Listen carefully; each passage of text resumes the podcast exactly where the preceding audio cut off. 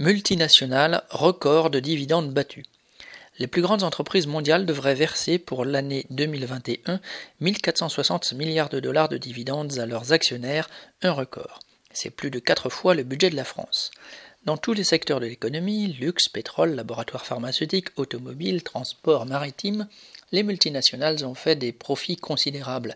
Grâce à l'explosion des prix des matières premières, plus de 54 milliards de dollars de dividendes ont été distribués aux actionnaires des groupes miniers sur le seul troisième trimestre, plus que le montant versé pour toute l'année 2019.